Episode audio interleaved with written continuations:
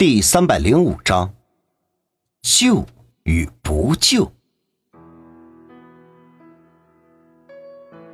想到这里，云峰心中不禁一暗，因为那天之后，下一个案子就是风月案。云峰也终于明白杨木为什么知道了丘比特计划，没有告诉自己。因为那天他虽然说了不在乎输赢，但是当他看到了自己能赢自己的机会，他还是想争取一下，想在这个案子上赢自己，因为他可能想名正言顺的嫁给自己。林阳看着云峰脸色凝重，知道他一定是想到了杨木，不禁暗叹一声。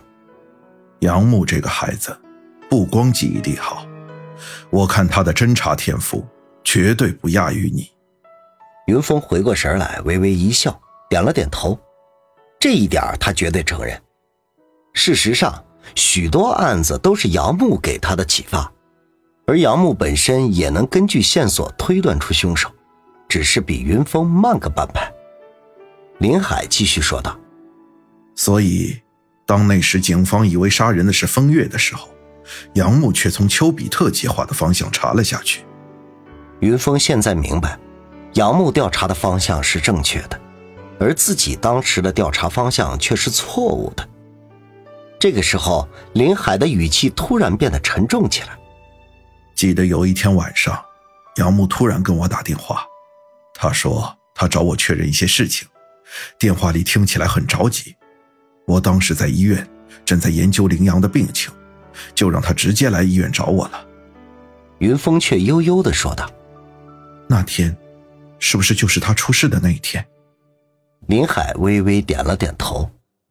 五月十九日，云峰突然脱口而出，然后看了一眼目瞪口呆的林海，又补充说道：“那天是五月十九日。”林海知道。云峰一定对那一天刻骨铭心，也不好说什么，只得继续说道：“当晚，林阳的病情恶化了，我知道不能再等了，必须做心脏移植手术。可是那个时候，我还是没有找到匹配的心脏，我心中焦急万分，却也没有办法。而杨木很快就也到了医院，当时因为我正在抢救林阳，就让他在我的办公室等我。”云峰隐隐约约觉得林海要说到关键的时刻了，当下更加凝神静听。林海继续说：“后来，我终于暂时稳定住了林阳的病情，正想着怎么给羚羊找匹配的心脏，突然我的办公室里面传来了火警的警铃声。我马上赶回办公室，谁知我的房间却被人从外面锁上了。我马上打开房间的门，然后冲进办公室。”可是我一进办公室，却发现杨木倒在了血泊中。云峰听到这里，心中顿时紧张起来。虽然已经事隔多年，现在听起来还是嘣嘣的直跳。林海语气也变急促了起来。我当时也是大吃一惊，不知道发生了什么事。我马上查看了一下杨木的伤势，他是手动脉被人割断，引起了大出血，而且。他还被人反锁在房间里，从里面是逃不出来的。于是他便砸响了消防报警铃声，把我引了过来。云峰想到当时杨木的情景，一个人躺在血泊中，不禁就一阵的心痛。林海仍旧激动地说：“当时养母已经失血过多，出现了休克，其他医护人员也赶了过来，我马上把她推进手术室进行抢救，但是。”由于她失血过多，必须进行输血，于是医院马上采集了她的血样。云峰虽然当时不在场，但是也能感受到当时的情况是多么的危急。林海继续说：“谁知道，当我拿到杨木的血样的时候，才发现他的血型极为罕见，医院的血库里居然没有找到匹配的。但是我同时也惊奇的发现。”他的血型和林阳的是一模一样的。云峰心中一动，马上明白了林海的意思。林阳一直找不到匹配的心脏，可能一个原因也是因为血型比较罕见。林海语调开始高昂起来。当时我就很好奇，又多给林阳做了几个化验，结果出来之后，我才惊奇的发现，杨木的所有指标和林阳的莫名的匹配，也就是说，杨木的心脏正是我一直在给林阳努力寻找的。看着林海此时眼中竟有一股兴奋的神色，云峰不禁后背一阵的寒意。林海仍旧激动的说道：“我当时既兴奋又紧张，因为历经了千辛万苦，终于给林阳找到了匹配的心脏。但是，紧张的是如何把心脏移植过去。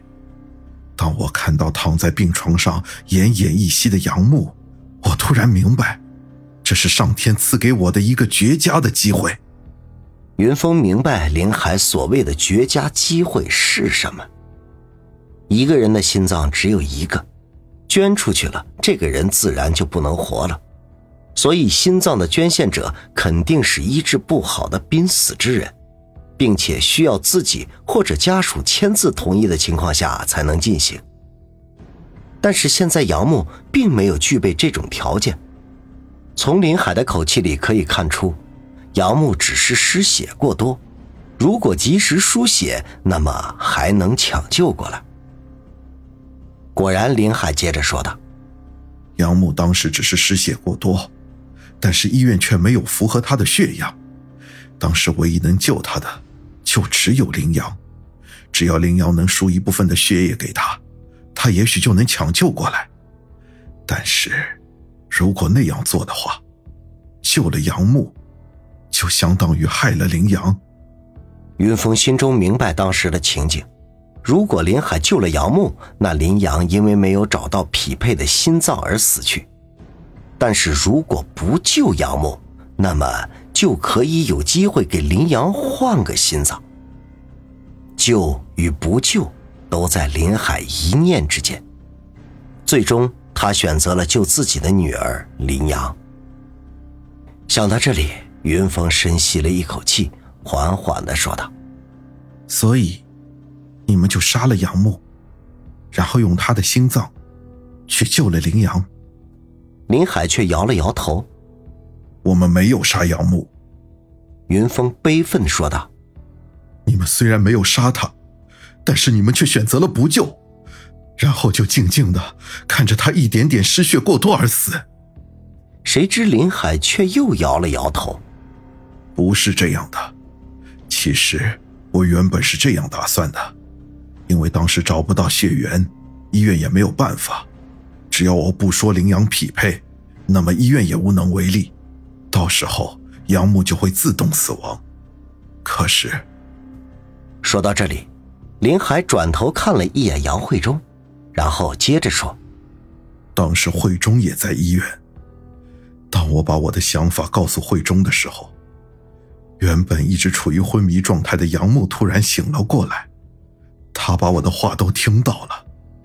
云峰心中一痛，没有想到杨木的生命力那么顽强，可是那又怎么样呢？他顽强的求生欲望，却也只能换来更加冷酷的结果。